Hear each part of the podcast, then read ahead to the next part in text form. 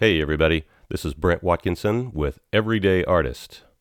Today's guest is Mark Bischel.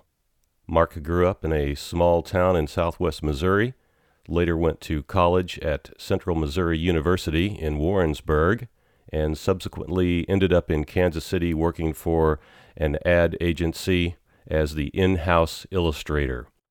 While working as the in house illustrator for Gregg and Associates for many years, he began teaching a drawing class at the Kansas City Art Institute.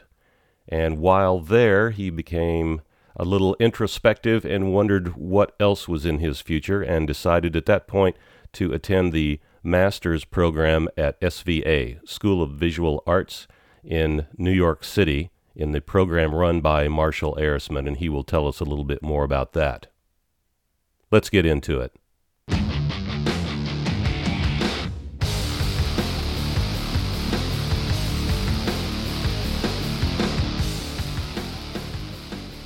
Mark, tell us a little bit what your workday was like at Gregg and Associates, being the in-house illustrator. Well, at first, I wasn't even an illustrator there. I started out doing production, but um, we, he, you know, rapidly uh, added people, and I was sort of narrowed into the illustration as he started to bring that work in. And I would say that every day I showed up, I would not know what I was in for.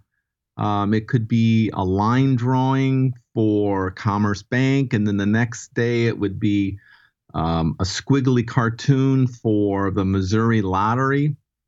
And then right after that, I'd be doing something for Captain D's Seafood, which would be like uh, like uh, like they might want an airbrushed uh, Frank Sinatra, like a fish but looked like Frank Sinatra with some backup singers. so you got like, to do some uh, uh, yeah. anthropomorphic portraits as well. Yes. It was the um uh, yeah it was the uh, chickens there there were three sexy chickens backing up a singing uh, Frank Sinatra fish it was for the fish and chicken special Oh, you know what? Uh, a bunch of us illustrators need to get together and we'll have a competition of who did the weirdest job and of course, my entry into that is I had to paint a cat with an impacted bowel, and they kept sending the illustration back because I didn't get the expression on the face correct. Oh my gosh. Well, you know, with me, the first thing that pops into mind is the Jerry Lewis telethon. Um, now, what was your role in that? I well, we got some work for IRA realtors, and they were a big promoter of the telethon. This is way back 100 years ago. And I did a. They wanted a portrait of Jerry Lewis with the uh, one of the the child who was the MS poster child for that year. Um, and I did a pretty nice watercolor portrait from the reference they gave me. I invented a lot, but it was pretty good. And then the client said, "No, no, no. We that is the pre-heart attack Jerry. We want the post heart attack Jerry, and he's a little bit bigger and we, you know, a little older. And wow. so they sent references I had to like dab out, you know, the it was uh, I had a, the only way I could cope with some of these things, like the doggy raincoat ad that I did, uh, you know, and some of the crazy clients was I had a, a file. Um, it was called Failorama. uh, I think we all have that file. oh man. Um, what was it like being uh, such a diverse illustrator? I mean, they would come in and say, "Guess what, Mark? You get to do this today, or you must do that today." Uh, did you like that? Well, you know, in the back of my mind, I'm looking. Uh, I'm always thinking, well, this this is just temporary. You know, I'm just starting out here, and I've got to take the hit. You know, and I, I guess I don't know. It's just kind of my upbringing. Like you know, this is not going to be easy. And so I was working there, and I enjoyed it, but you know, I was very young, and so I thought I've got lots of time to, you know, morph into Bart Forbes or you know uh, Mark English or or you know uh, you know somebody that I admired at that time. You know, I'd find my way, and um, but you know the daily routine was a different thing, and to make a living and not really come from a background, you know, come from a family of modest means and not really in a major, gigantic market for editorial illustration. And being an employee of a small studio, which was very hungry, was very reactive. And so the work that I was doing was the work that was there, and I was caught up in it. Well, I think one of your strong points always has been your drawing ability, and you got that ability by constantly working at it. And I think being as diverse of an illustrator as you were put in the position to be, I think that just further enhanced your drawing. And as some people may or may not know or remember, I was working part time at the Kansas City Art Institute, and they put out the word, hey, we need a drawing teacher, a figure drawing teacher. And I said, oh, yeah, I got the guy. I know hmm. this guy. and that was you. And um, you ended up working there several years off and on, didn't you? Yeah, and I appreciate that. That's actually, um, I believe that that that call that you made um, really changed the direction of of what I'm doing even now. And so when I'm having, you know, when I just taught this summer, you know, I think, well, that Brent, you know, he thought of me at that point. But then, of course, when it's going bad, I blame you for all that. So I'll take uh, the blame. that Brent. But I, yeah, basically, I never thought about teaching at all. I was directing a life drawing circle of adults. Um, we would hire a model and we would hold class in different locations around the, the, the, the city in Kansas City so it might even we even had it in a Catholic school in the evenings at one point, and we would hire the model. It was a lot of artists from Hallmark, and so you know I think you knew about that, and and and, and as far as drawing goes, I think that that's an important thing, the life drawing. But yeah, the teaching was a fantastic um, opportunity and it really made me it was kind of like a, a, coming to myself moment where it's like what am what am i about? So when i walked into the studios and classrooms of the kansas city art institute it made me reflect on what is it that's important to me? And one of the things was is i really liked teaching. And so i started thinking about maybe getting a master's. So that was part of the evolution of not only you as a person, but you as an artist. So you had this realization. Where did that take you? Well, so I'm there for like three years. I'm adjunct faculty and I'm teaching all days, uh, all day on Mondays and Wednesdays. And I was teaching um, drawing for illustrators, and we had some great students, which we could talk about those legendary that we, have gone on. we did share several students that went on to do absolutely amazing things. So it's kind of uh, amazing. It's an amazing thing. And um, but one of the teachers, John Ferry, who we both love um, very much, kind of a, a wonderful guy. Sure, he's uh, still there. He's full time at the Kansas City Art Institute. Well, he had gone to the School of Visual Arts and he had attended uh, Marshall Arisman's MFA in illustration, and that is one of the few illustration programs in the country where you could actually get a master's degree.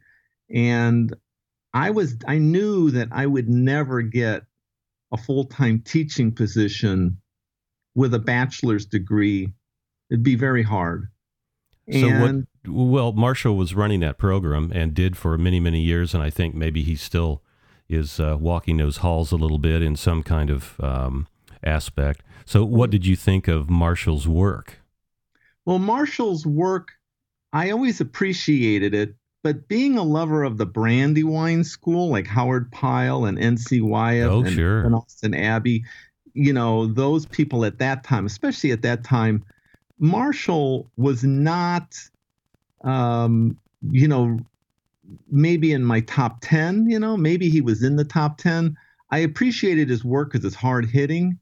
Um, but I was more into like an older I was kind of caught up in a nostalgia about illustration at that point. I was painting a lot and sort of caught up in that. And then John invited Marshall to come to the Kansas City Art Institute for a workshop.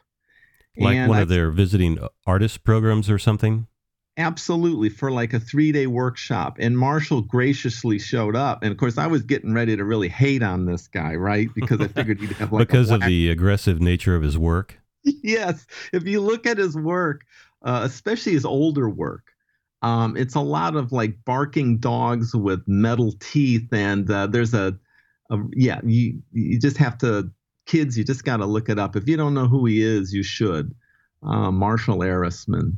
I thought that he would show up and kind of reflect some of that, maybe New York attitude or something. Well, he had a New York attitude, but he's the sweetest guy and smart guy. Nobody's fool, and but very warm and very approachable. And I, I thought, I've only uh, been in contact with him one time, and I can totally echo your points. He was just the nicest, most sweet, lovable, warm. He's just the warmest guy in the world. I don't think he's ever met a stranger, and I would have, I would have. Well, I'll say you were very fortunate to be in that program when he was still you know has had both hands on the wheel so that was a great opportunity for you and everybody else that went through the program Yes, and he, uh, I basically said, you know what, Marshall, I may just. Uh, there was a faculty lunch. I said I may just like dump all this and come to New York. He said, well, just come on in. You know, he said, I'll talk to you. Why don't you, you know? And so I did. Uh, and so he was like your ambassador to the school almost Well, I tell you, I had to go through the same, you know, uh, application, uh, you know, requirements because they do get a lot of older students, and there's a very high threshold uh, for acceptance because they only take 20 students every year. There's only 40 students in that whole program. So I basically just upped and moved. And, um, you know, at the age of 39, um, with along along with two of the other students that I taught like a year before were there. So, um, and I went to New York. it's Um, a two-year program is that correct that's correct. It's a two-year program. During the summer, well, in the first summer, there was really only one summer, and in the first year, Marshall had us make a book, and the focus of the program is is is illustration as visual essay, and the godfather of the program is Robert Weaver another person everybody should look up robert weaver. Wow. Great name great reference. Everybody should know the name robert weaver and the work. And john ferry of course is the um, the greatest evangelist for robert weaver and and well worth it. Yes even though his work doesn't really look at all it's kind of funny but he has that sort of open feeling that weaver brought to his work.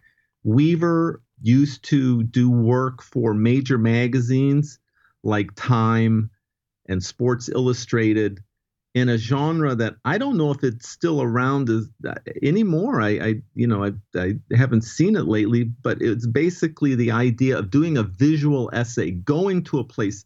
Robert Weaver covered the 1960 presidential uh, uh, campaign of, of Robert, uh, rather uh, John F. Kennedy, and, you, his uh, his opponent was richard nixon correct it was Hubert Horatio Humphrey.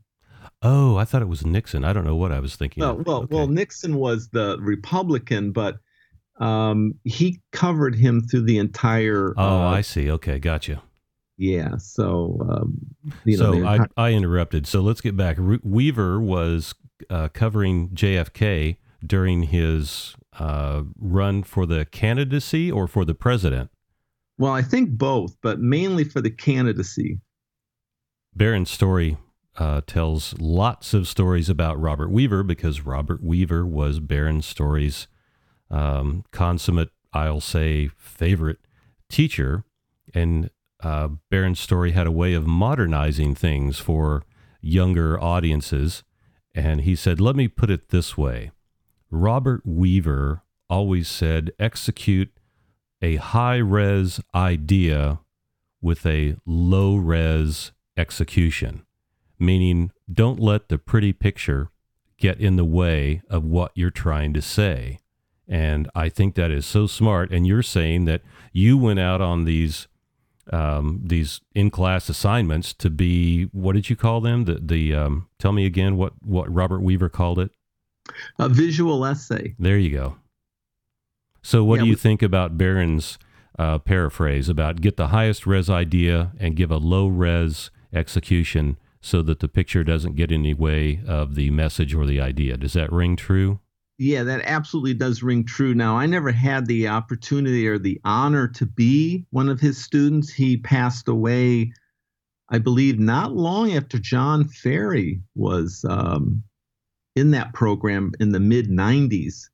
Um, but that absolutely rings true. I mean, his work, Robert Weaver's work, can look like a very unstudied uh, it's very simple. I mean, it's, you know, but if you look at it, if you see his work and you get it, you realize like this guy could really draw. It's just, I don't even want to like, a, I don't even feel like I should be commenting on it. You just have to go and look at it and, and uh, just brilliant work and a brilliant career. I think you summed it up pretty well there. Uh, the typical person maybe walking down the street would look at a Robert Weaver and say, well, that looks like a child did it, or it doesn't look very finished. But to an artist that has been trying to draw and get better and work on that low res execution that is backed up with the information of drawing, um, I think we can see it. I'm I'm giving myself a compliment by saying, "Oh yeah, I totally get Robert Weaver. The guy's miles ahead of where I will ever be." But I think we agree that Yes, uh, it does look a little unstudied. I like that term you used. Alan Cober would be another person that that I could make those comments about. Mm-hmm. mm-hmm. Yeah, there was a there was kind of a, a very rough edge to some of those illustrators in the late 50s, um, you know, going into the 60s. Ben Shahn had that kind of ratty line uh, that you see in a lot of those illustrators from the late 50s, early 60s. A simplicity of design, very deceptive, very slippery. You got to look at it. I think if you look at, like, I fell in love at first with, in the 70s, with, you know, some, uh, Bernie Fuchs and, and, and like, you know, Mark English and some of the, it was a sort of a beauty to illustration and, a, and maybe a, a high design to a lot of that but I think as I got older, you know, and then I sort of started looking at like N.C. Wyeth and the Brandywine school and just that pure painterly thing that they were doing, where you sort of stepped into the picture. Um, and then to be confronted by, you know, uh, Robert Weaver and some of that sort of uh, more graphic illustration, I think that stuff is just just fantastic. I just uh, took me a while to come around. Sorry about that, but it I got there. When you first started attending SVA, you were saying you were, I will gently say, a little bit older than the average student. So, how did it feel to be surrounded by the uh, the great majority of students that were maybe 20 years, 15 years younger than you were? That was that's an interesting question. I was a stranger in a strange land. I knew that I had to really do well. In fact, a couple of former students from the Kansas City Art Institute were there sitting right next to me. Um, and so, Did you that know, present I, an odd dynamic, or was it just like, eh, whatever? You know, he's one of us now. It was. Um, I think they might have thought of me as like uh, the sort of the crazy uncle that they couldn't get away from. Um, who was going to tell a bad joke or try to be hip. I don't know what they were thinking. They were very nice to me, Max and Robin. And they were, and the thing, what I think what was a little bit disconcerting to me is that they were like two of the really good students. You know, it's like, uh, you know. So I had to kill my television, and uh, you know, basically, uh, really, really go deep on this uh, art business and really um, I, I, was a very very trying two years for me um, well you said you had to go deep does that mean you had to go deep intellectually because you had tremendous skills you had skills way above anybody coming in there that was just getting out of a, a four year art school, and unless I mean, and these were superior students. I know the the students that you're talking about because they were my students too, and they were really superior. I don't know if that was any thanks to us or not, but uh, so you had skills way beyond most of the people there. Is that true or not? Yeah, and you know what? It just got in my way, Brent, because I was doing like we were talking about Greg and Associates. So I'm back there doing it in on Kansas City. I'm doing like airbrush and I'm doing scratchboard illustration and I'm doing squiggly cartoon work. Um, you know, I'm doing all of these different uh, styles and techniques, and it really just tripped me up terribly. Um, you know, my writing teacher, uh, she basically told me like, "Wow, you got to get rid of half this stuff right here." I showed her my portfolio. There was no, there was no continuity, and um, I mean, I don't want to bore everybody, but basically, I would say that this the, the the the program is great for you figuring out what you want to do and finding a direction. Because when you pick out a thesis in your second year it's a thesis year you may pick out something a theme and you may think you've got a great idea. And what ends up happening is you begin to work on it and you find yourself going into the same directions and scattered a lot of students and so you would you be, would you say that you were looking for a new point of view or were you looking for the real point of view that was Mark Bischel? Well, you know, I am like I, there's many rooms in the temple, but uh, what I was looking for was something that felt authentic and something that I wasn't just looking for, I wouldn't say it's just one thing, but I was looking for, because if you look at great artists, they change and they do different things. There's no problem with different bodies of work. Was there play involved in this search? I mean, were you playing with materials and attitudes and and designs? Yes, and and the sketchbook was probably the most important uh, tool that we were using because the magic think, word sketchbook. Yes, because you think of illustration as that final piece that goes into the magazine or the annual report, but at SVA in the MFA illustration program, drawing on location and just the pure act of drawing and boiling things down and getting what uh, Robert Weaver called quiddity you know that basic thing that you know that the at the root of what it is that you're trying to do those exercises that exercise drawing on location i think was probably the most important um, learning process that i had while i was there. And the second year then following that up was the the idea of having one subject and developing that over a year well, was this all fun and giggles and it was just a party all the time, or was this a struggle? And did you have your face in your hands trying to figure out what you were going to do? Well, I would say that the first year was adjusting to the city, and uh, um, you know, I think I think that there was a thawing in the first year and bringing yourself out into what it is coming into the light you know finding your own light and and and and you know sort of embracing that. And then i would say that in the second year you tried to apply this this momentum let's say of the of the newfound things to a, a theme that's important to you to the to every one of us the 20 of us. And to dive into that was um, yeah, there was a lot of um, tears. I mean, uh, you know, uh, people went through some real changes. It was very stressful. Um, I think that there were two kinds of students. There were the people who were that had a lot of technique and they came in and they were doing great work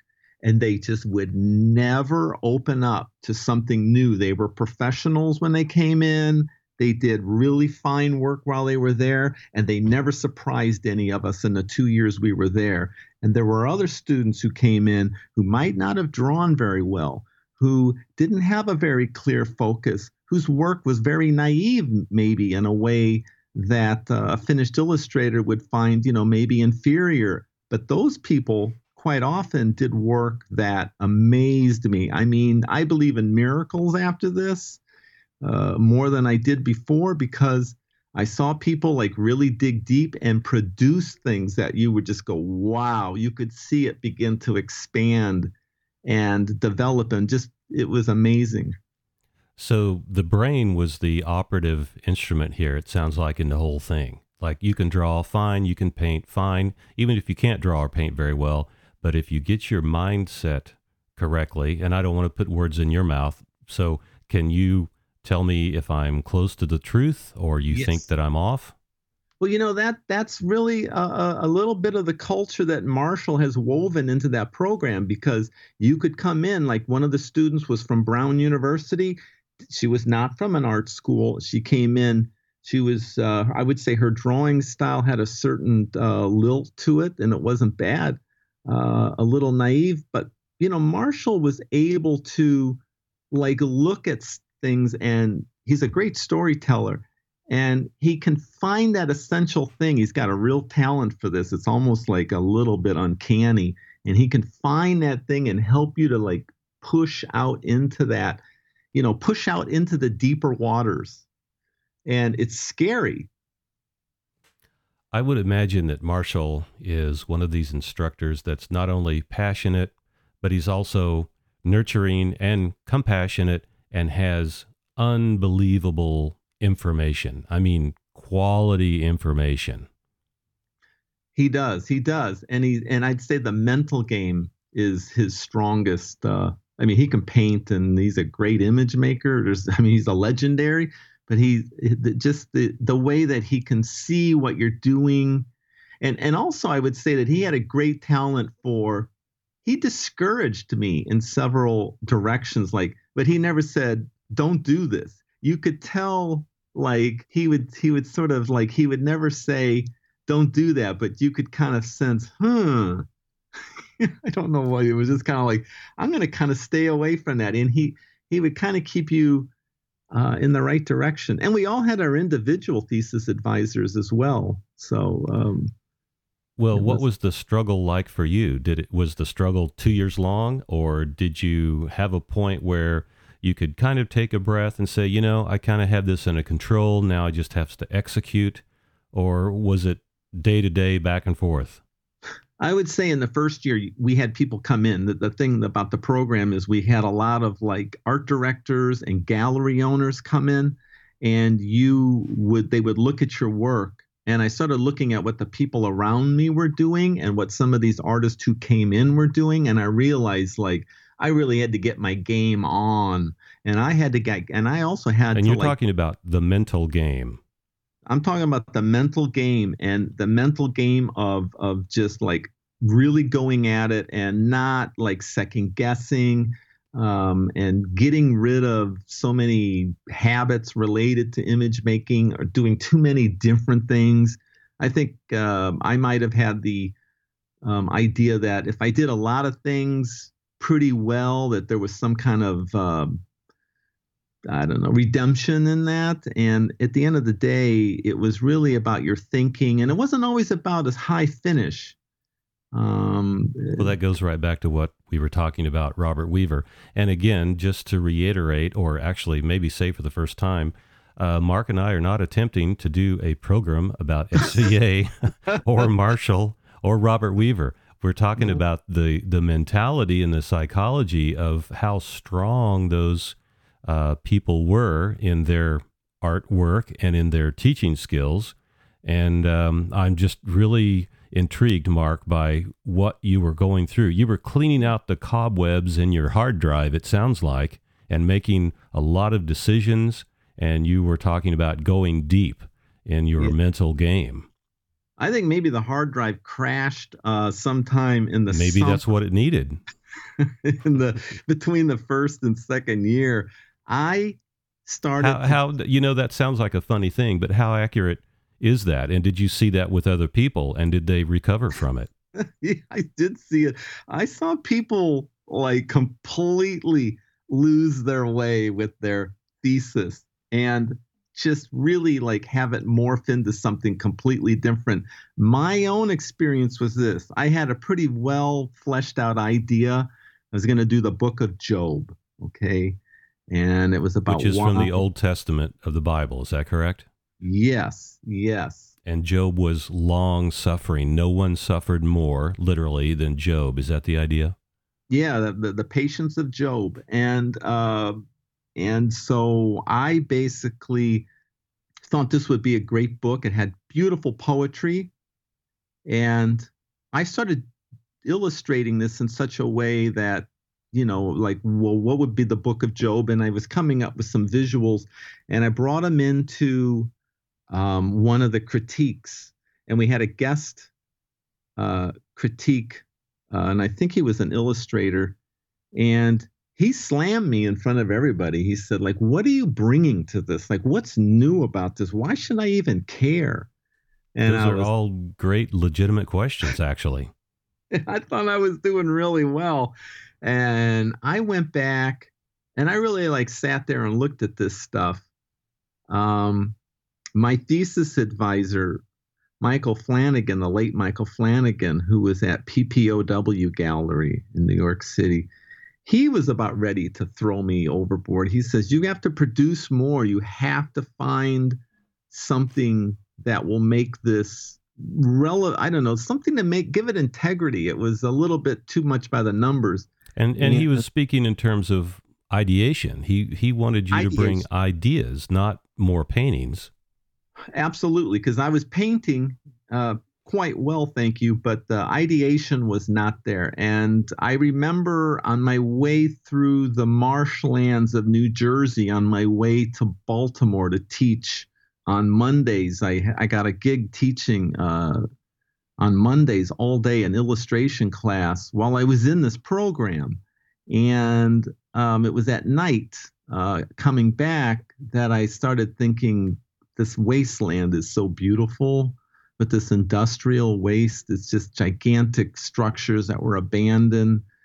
And I started to think about this almost as if you were separated from the world because you were just outside Manhattan, just across the river, basically. And it just seemed separated, separated like Job was from his former life and from his family.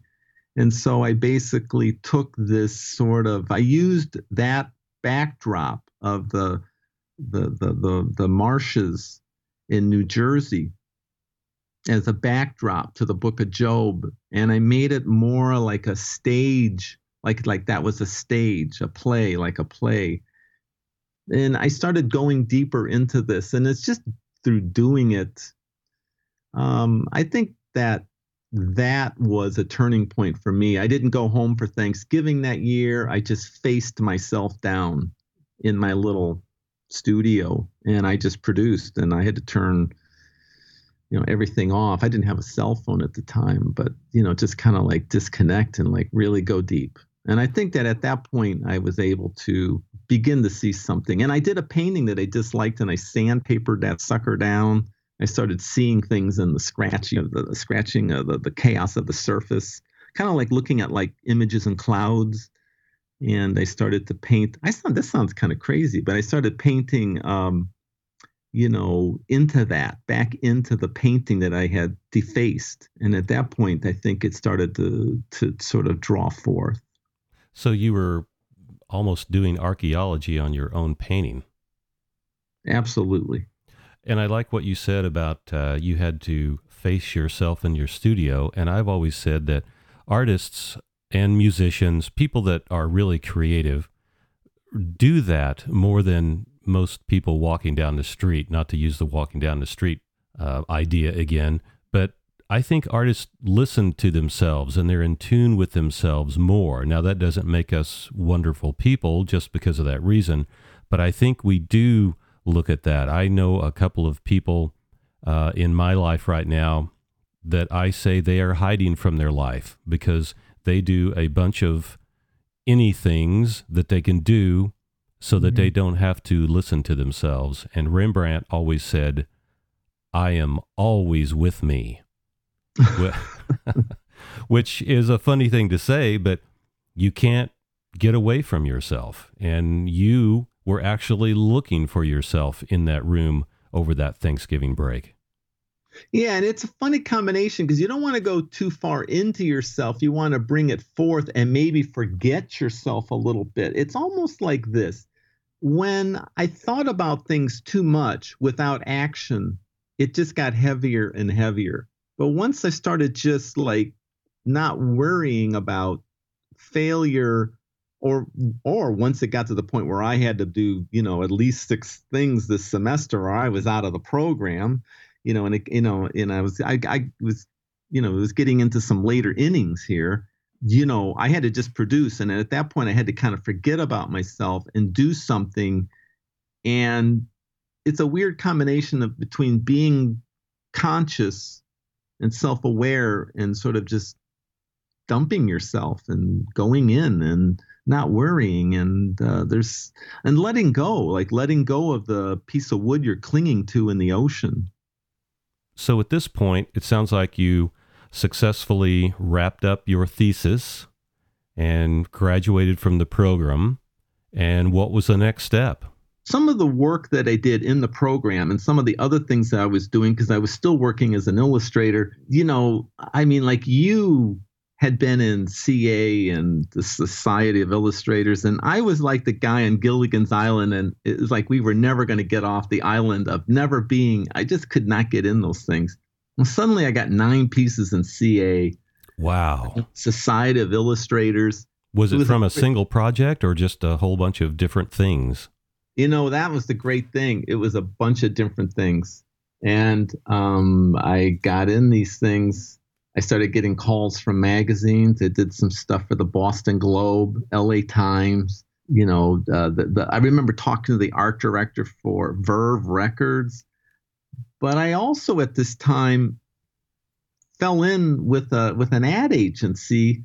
Um, a, a, friend who was in the uh, uh, in the program with me was also working at an ad agency, a, a large ad agency, a worldwide ad, ad, agency. So this is early 2000, somewhere around there. Yes, yeah, the year 2000. And um, so I get out and I thought, well, look, I'll start illustrating. But she said, look, that these people are looking for a storyboard artist. And this is an ad agency with like over 200 offices around the world. Okay. So I went over there and I was offered sort of a freelance permatemp situation there. And the next thing you know, I'm sitting at a desk uh, in, in, a room with a with a few other guys, seasoned pros. These guys were good. We were doing work for Volvo and Evian. What kind of work? Did I miss that? Storyboard work. Storyboards. We were the in-house studio, uh, which is a little bit rare and probably probably non-existent at this point. Um, but we were an in-house studio and uh, illustration studio, and art directors and copywriters would come in with their scripts and have us do storyboards that they would mount on large pieces of uh, the, the, the rest of the studio, the production would mount on large pieces of foam core and put into booklets as sales tools for pitches to the clients for new campaigns and ads. And, and you're talking like. about huge national and international clients. Absolutely, absolutely. Yeah, we were th- at the, at the time. I mean, the, I was there for quite a few years, and we did work for um, Heineken, Hyatt, Jaguar, PayPal, Dos Equis. We did the most interesting man in the world campaign, by the way, for them. Weren't you cast so, as the most interesting man at first? I was. I turned it down. Uh, that was smart. yeah, you don't want to get involved in that.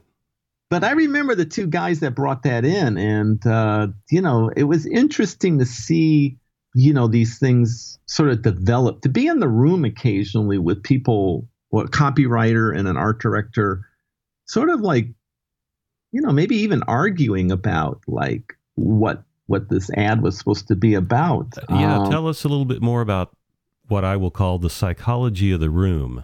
Well, there's many different rooms. Um, there was our room, which was a, which was part of a larger studio, And the people that I worked with were seasoned pros, like I said, and they they were rapid fast at at concept drawings and doing storyboards.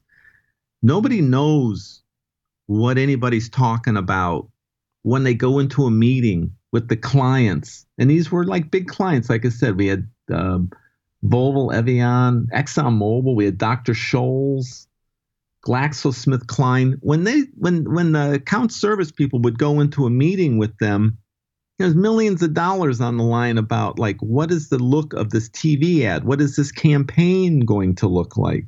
So they would ask us to basically do storyboards and they were they were just the illustration of the concept of what they were trying to what their ideal was. So basically, for like a television commercial or uh, a yes. campaign, a print ad.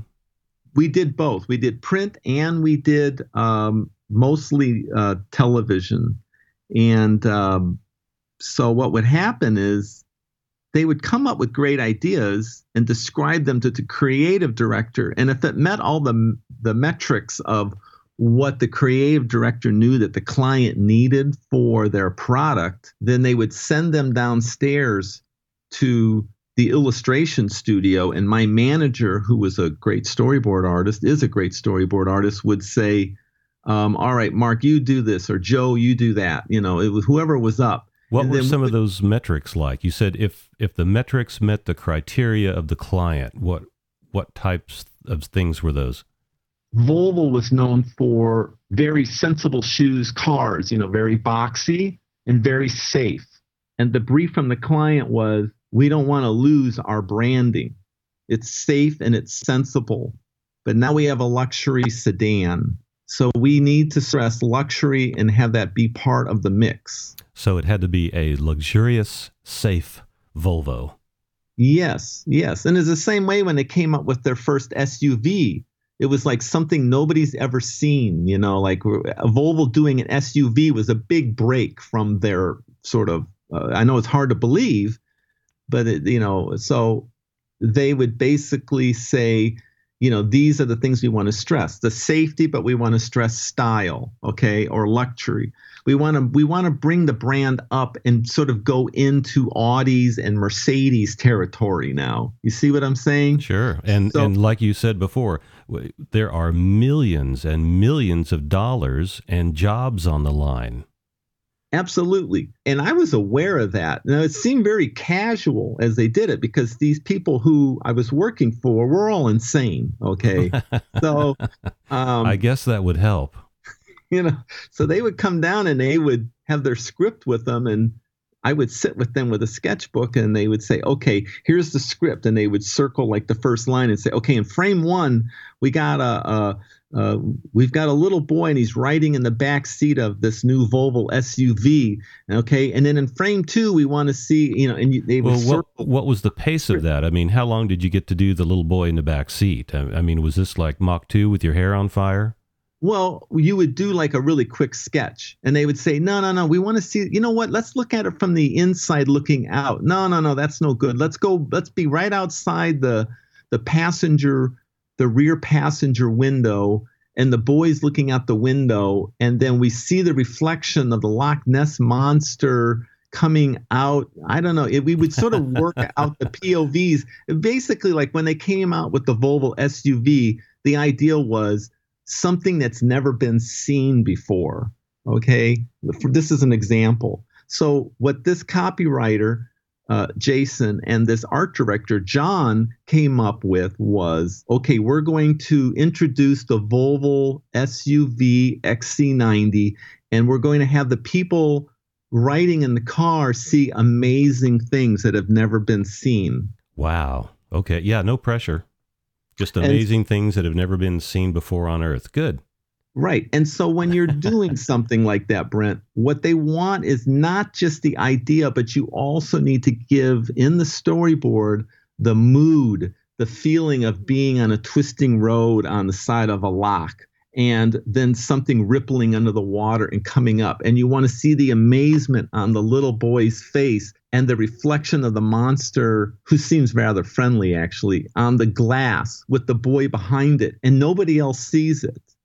So, this is the old adage of if you're looking through a catalog and you need a pair of hiking boots, you not only show the hiking boots, but you tell the story about how fantastic you're going to feel on top of that mountain after you hike to the top with these boots on. You need the boots. Is that kind of the same idea? Yeah, basically, you needed some kind of narrative because people don't want to just see the product, they want to see some kind of positioning and some kind of uh, narrative storytelling. So, so you're telling a 15 second story. Well, this one here might have been a minute. Wow, a minute commercial? Okay. Well, it was an introduction. Oh, I see. okay, I got you. So they would call that sort of the, uh, I, f- I think they might have called it the the Halo ad or something. Somehow they would, sometimes they would do an ad that sort of was a big, all encompassing ad. And mm-hmm. then there would be like smaller spots around it. So what's the the basic function of a storyboard? So you do storyboards and then what? Why did they need them? We made the ideas visible and then everybody could see it even the people in the boardroom when the client when the account service people at the ad agency would go to the client and say look we got this great idea. If they handed everybody the script that i started out with the thing that the art director and the copywriter brought down everybody's going to have a different idea about what they're they would all have a different idea about what's being presented. So the storyboards job was to present the idea in a broad sense, not with too much detail, so that the client would say, Will she be wearing that blouse? Is he going to be having those? Is he going to have those glasses on? You know, you didn't want it to be so specific that they got caught up in the detail, but you wanted everybody to be on the same page. Did you see evolution in this business from when you started and you're still in it. I understand that, but you're no mm-hmm. longer at the agency. What kind of evolution in the business did you witness, if any? I would say that there was a lot of evolution. So when we started, there was like no Google image. I think that technology has changed what we're doing a lot. When I started, we were drawing you know with we just used up reams of paper and when we started coloring these things with markers i mean the the, the air just rippled in there with fumes i mean we were just like we were badgers we were badgers going at this any long-term effects from those fumes well i you know uh, you know it's it i may find out one of these days. You never know. Um, we'll skip that question. Yeah. A few years well about seven years ago you know, I started coloring my drawings on in Photoshop, and then about I don't know five years ago, I finally just basically have been drawing on a Cintiq, a Wacom Wacom Cintiq. So uh, you pretty much went paperless at that point. No more Copic markers. skip the Photoshop. Well, maybe the Cintiq went actually into Photoshop, but you literally went paperless. Absolutely. So now, and even even our rough sketches would be done, um, you know, on an iPad or on the Cintiq. Um, I mean, I basically sometimes will break. I will break out a pad of paper and, and we'll sketch it up. Still a really, really fast interface. A pencil on paper. Sure, um, it's a great interface. How easy was it from you to go from scratching on paper to drawing on a Cintiq? Was that uh, effortless? No, there was a lot of trial. Um, I would say that when I was with those guys, you know, we would sort of help each other.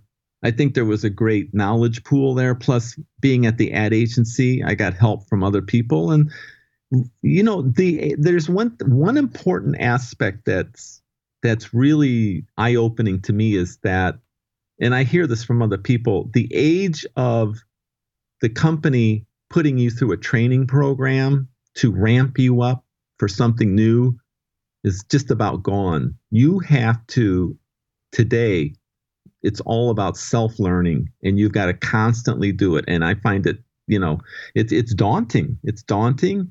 And uh, once we got this going, it wasn't so bad.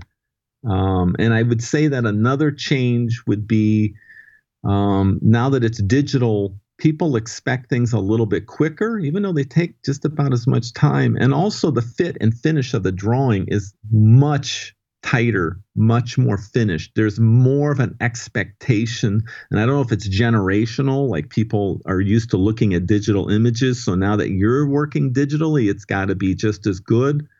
Um, or if it's just um, comes along with the technology. I, I kind of think it's a little bit of both, but it's, I think it's faster. Um, the turnaround expectation, the expectation is to get it even quicker and the expectation has got to be better. At some point, you talked to me over the years that when you were at point A as a storyboard artist, uh, you were speaking with two or three people that were in control and they were the decision makers. And then at point D or E in your career, instead of talking to two or three people, you were talking to eight or nine or 13, and nobody seemed to be able to say yes or no. So clarify me on that if I'm incorrect, or tell us a little bit about it. I wouldn't say that that is the case with every uh, particular project that I worked on, but I've talked to other storyboard artists, and I definitely saw sort of a, a, an evolution where like like if you were talking back in 2000 and maybe like the first 10 years into this because i still consider myself like a finished illustrator and i do fine art so we're mainly talking about i don't really brand myself as a storyboard artist but but this is what i saw. And so when i first started a lot of the art directors that i worked with those women and men were like old ad people and they would sit down and they would do the rough sketches. They'd say okay here's the script. And you know sometimes you had to watch out. I remember a creative director a big guy you know he would he would take he said give me the pad. I'm going to show you what i want. And he would draw this thing up and he was rapid fast you know?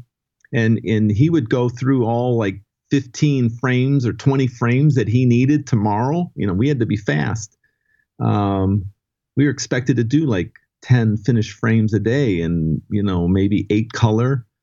Uh, sometimes it was much more than that though. And um, but he would draw it up. She would draw it up that changed. As we went on it was more about people coming in and describing things. It was very verbal and we would do more of the drawing. And then it started to seem like um, you know there's I would say that this is my personal experience, but I've also talked to other people and, and have heard the same thing that when they talk about like collaboration, you hear that a lot. You know, these meetings would get bigger and bigger, and pretty soon I was in a room taking a brief, you know, and there would be like, you know, seven people in the room. And uh, seven physical people or did you ever do conference calls that sort of thing? Or was everybody well, on site? Oh man. You know Brent, it's seven physical people and like one person on the speakerphone in the middle, you know, just to kind of give it some variety, right? and so, you know, and it was kind of like, oh, we don't know what the demo should be. Let me call so and so. And then they would call and they would chime in from, I don't know, God knows where they are, right? And they're like, well, yeah, I'm thinking, I, I guess, you know, sometimes the more people that were involved, it would just be it became very disjointed. And um, a lot of the work that we did was pharmaceutical and pharmaceutical is now has is, that been did you do pharma ads the whole time or is that a new development? Well you know we were doing a lot of stuff for you know we had cars and beer and um, you know we did subway what would you call those? What do you call I mean, the cars and the beer? consumer advertising. Okay consumer. But then we got more into the pharmaceutical, and that's highly art directed. And there's probably a lawyer in the background somewhere making sure that we include certain things because we don't want to mislead anybody, you know. And um, and I, you know, I can understand that. So you know, like say I'm drawing a, a you know an ad for uh, a drug to treat you know COPD, a respiratory uh, condition, severe and you know you have people out doing things somewhere along the line for example i was doing a storyboard and a lawyer who I never met, just kind of chimes in and says, We need to make sure there's a place for the hero to sit down in in each frame. You know, because we don't want to say you'll get so much better that you can just walk forever. I would say that a lot of the romance went away. I think that now that there is less consumer advertising on television and there's probably there's an explosion of television but there's so many channels and then you've got social media. I think it drove everybody a little crazy trying to figure out how to get the most people to you know the most eyeballs on you know broadcast. I don't know if you, i don't even know if you can call it broadcast but just video productions of advertisements. You mentioned one time to me about uh, you were in, and I don't know exactly what the product was, but uh, I think your paraphrase was, well, gee, how do we make this ketchup socially aware? There is a big deal in advertising and i wouldn't say you know i just work down in the in the you know the boiler room i'm the one shoveling coal into the no i don't know what's going up a top ship you know um, there seems to be this. Um, it drives me crazy, actually. I, I don't know if you can. Everybody wants to make their product more than just the product. They want to make it like yeah relevant in some manner. Um, they want to, you know, there's a lot of talk about like actionable insights and ecosystems and how do we populate this? What is the social um, metrics that we're trying to hit? Thank goodness I have no idea what you're talking about. And so, well, yeah, that's the thing. I'm, I'm mean, proud of that. And and sometimes I would get briefs and people would talk like this, and I'm like, and I I, I had I, I developed a great um like talent for smiling and nodding my head. uh, I'm doing that right now. and then I would just figure out how to do this later, you know. It didn't make what I did easier. I never expected it to be easy, but I feel like, you know, this idea of infinite collaboration and apps where people can pile on um, and you know sort of comment from the sides is not necessarily something that makes things better nor does it make things uh, you know quicker. I mean it just um, you know there's there's the thing about speed quality price. Pick any two and you cannot bend physics. And I, that's you know you're, you're going to have to give up one of those. Uh, i yeah i remember those from uh, from the old days then and it's still true and it's probably more true now than ever before. I love collaboration but i do like it when my i don't know i do work i do freelance now and it's really the other way now when i do freelance i will talk to a few people. You know ideas even even 20 years ago or you know 18 years ago ideas you know evolved from when we started out. They would come back the client would look at it and say you know we don't like this or this doesn't quite hit that metric of of this thing that we're trying to you know promote. And so we would we would we would change storyboards but um, I would say sometimes now it seems like people are a little lost and there doesn't seem to be a way forward sometimes. I think it's a very confusing time. Well, Mark, thank you so much. I've learned a lot uh, about the storyboard business that I, I had no idea. You had great insights, and I loved the um, the talk about your development during your time getting your master's degree. So I just want to say thank you so much for this conversation. Thank you, Brent. You're the best.